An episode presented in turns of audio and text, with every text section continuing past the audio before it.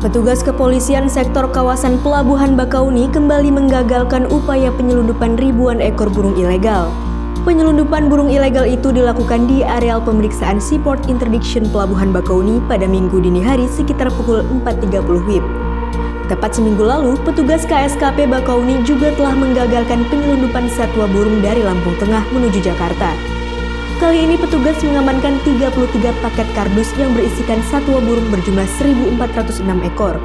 Polisi juga mengamankan dua orang berinisial LK 28 tahun dan RS 31 tahun yang merupakan warga Kecamatan Gading Rejo, Kabupaten Pringsewu.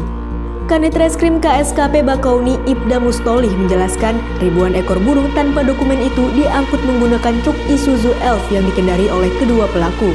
Saat dilakukan pemeriksaan, truk tersebut kedapatan mengangkut 14 kardus bekas rokok gudang garam, 15 keranjang, dan 4 kardus kecil bekas teh gelas yang berisikan burung berbagai jenis. Dari keterangan kedua kurir, burung tersebut diangkut dari daerah Tanggamus menuju Cilegon, Serang, dan Cikupa. Biaya pengiriman yang diterima keduanya yakni Rp1.250.000 dan akan dibayar setelah barang sampai ke alamat. Adapun rincian jenis burung tersebut yakni burung serindit, cuca daun besar, cuca ijo mini, ekek layongan, pleci, kapas tembak, prenja, jalak kebo, pentet, ketilang, dan trocok. Selanjutnya, petugas KSKP akan berkoordinasi dengan Balai Konservasi dan Sumber Daya Alam Lampung dan petugas Balai Karantina Bandar Lampung untuk melakukan pelepasan ribuan burung tersebut. Tim Liputan Kupas TV